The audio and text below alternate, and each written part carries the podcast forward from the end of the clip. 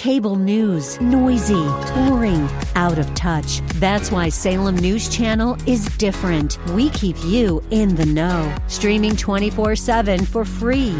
Home to the greatest collection of conservative voices like Dennis Prager, Jay Sekulow, Mike Gallagher, and more. Salem News Channel is unfiltered and unapologetic. Watch anytime, on any screen, at snc.tv and Local Now Channel 525. You know, it's a funny thing about humankind. We, we have this tendency to remember people in their moments of weakness and failure. If I say Thomas today, you're probably going to think immediately, doubting Thomas, right?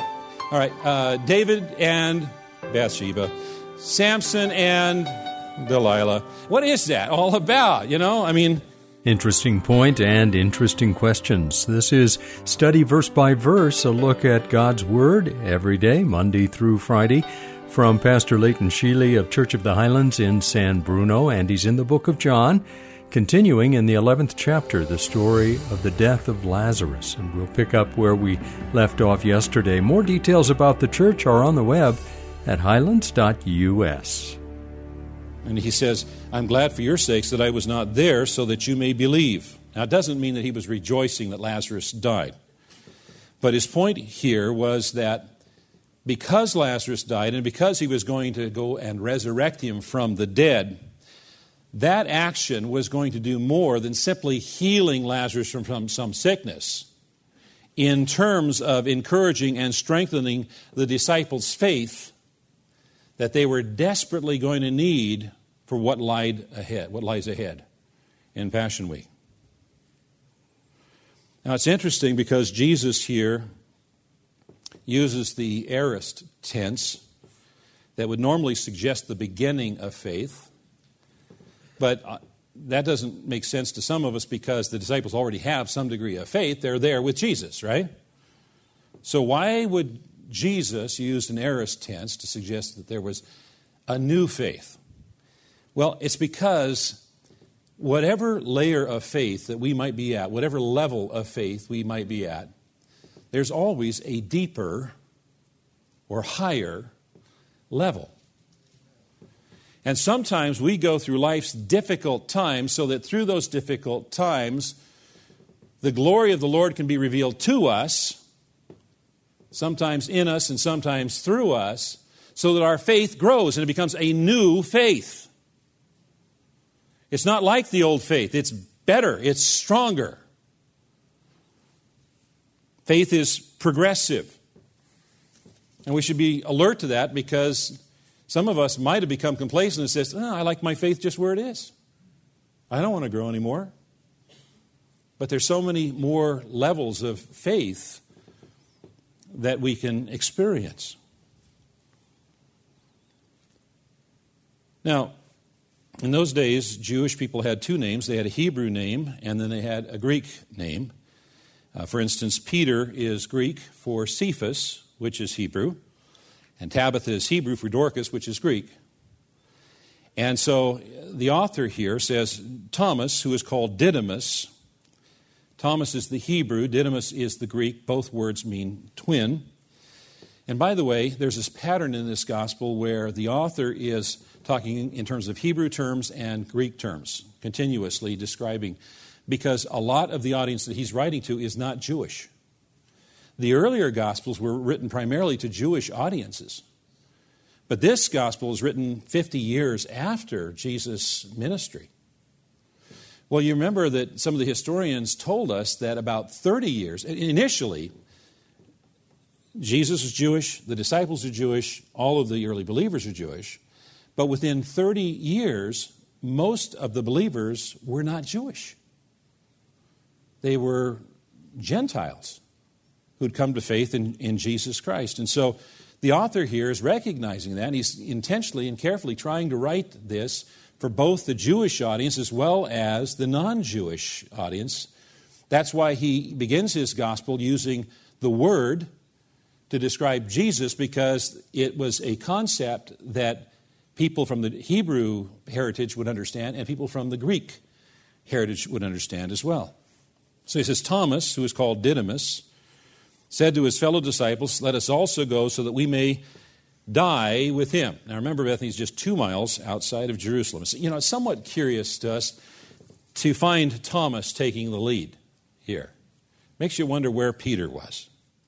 You see, Thomas is not usually the spokesperson or the leader of the twelve, but here he takes the initiative. This was an act of courage, and it was an act of leadership, and it was an act of loyalty. Thomas looked death in the face and chose death with Jesus rather than life without him. If Jesus is going, I'm going with him. And if Jesus dies, I'm dying with him. When the other disciples were saying, let's not go to Jerusalem, let's not go near it. It shows real devotion and real courage.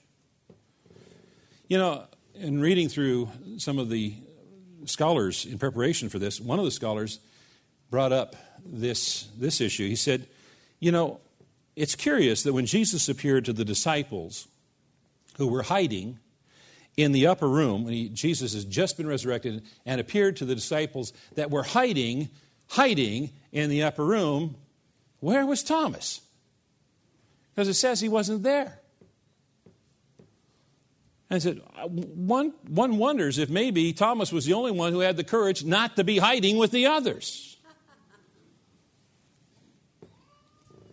You know, it's a funny thing about humankind. We, we have this tendency to remember people in their moments of weakness and failure. If I say Thomas today, you're probably going to think immediately, doubting Thomas, right?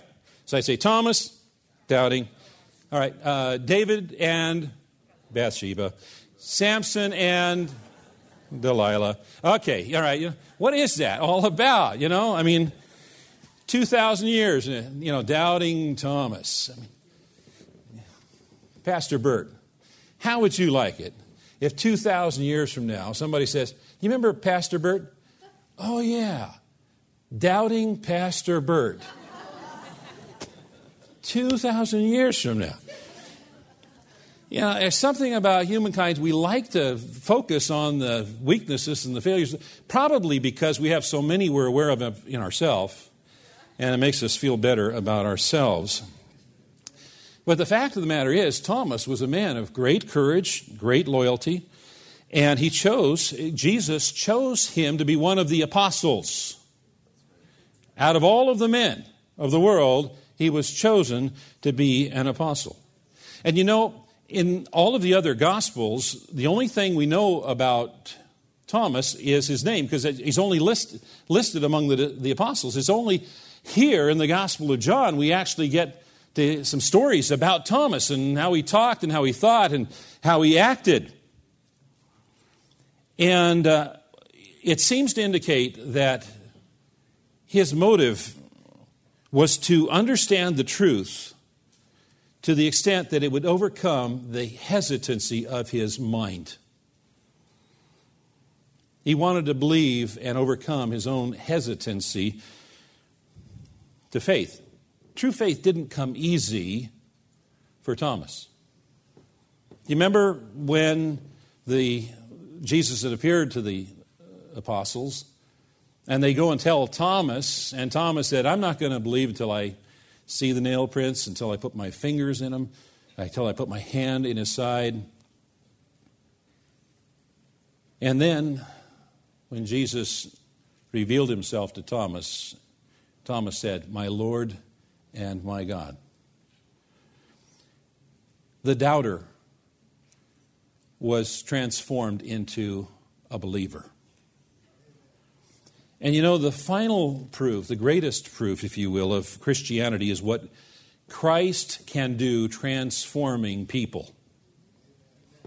In words, words can sometimes fail, and, and words can lead to re- words that are an argument in, in return, but the fact that Jesus can turn a coward into a hero, a doubter into someone that's filled with conviction and certainty, a selfish person into a servant of others, a bad person into someone good. Who can argue with that? And that lays a tremendous responsibility on every individual believer.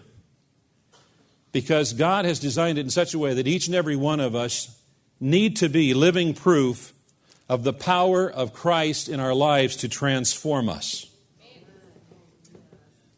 Now, they went through this difficult time and they asked Jesus for help.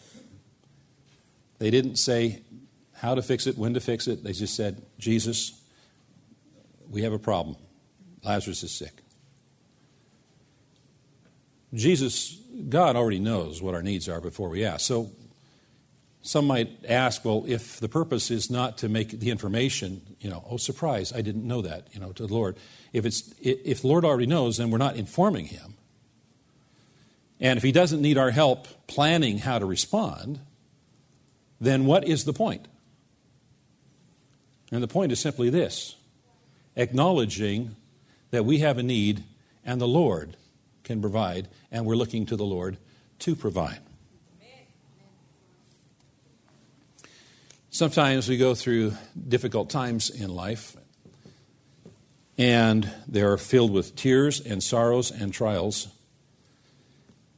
And it's important for us to constantly remind ourselves that in everything, God has a purpose.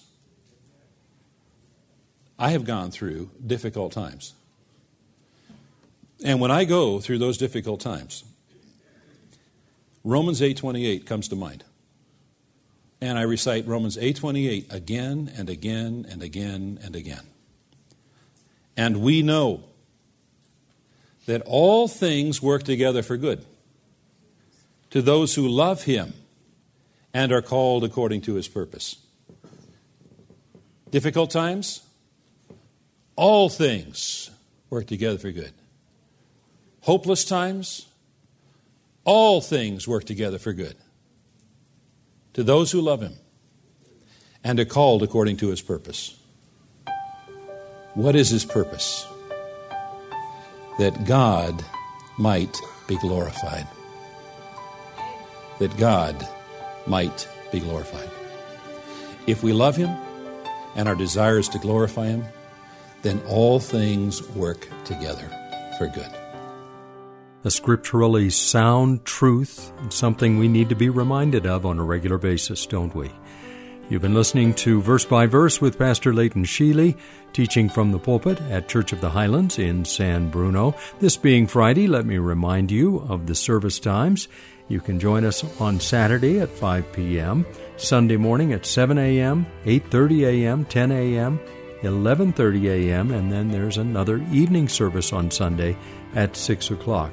And remember to always check the website at highlands.us for those service times. They do change seasonally on occasion. That's highlands.us. I'm Mike Trout. Thank you for joining us today.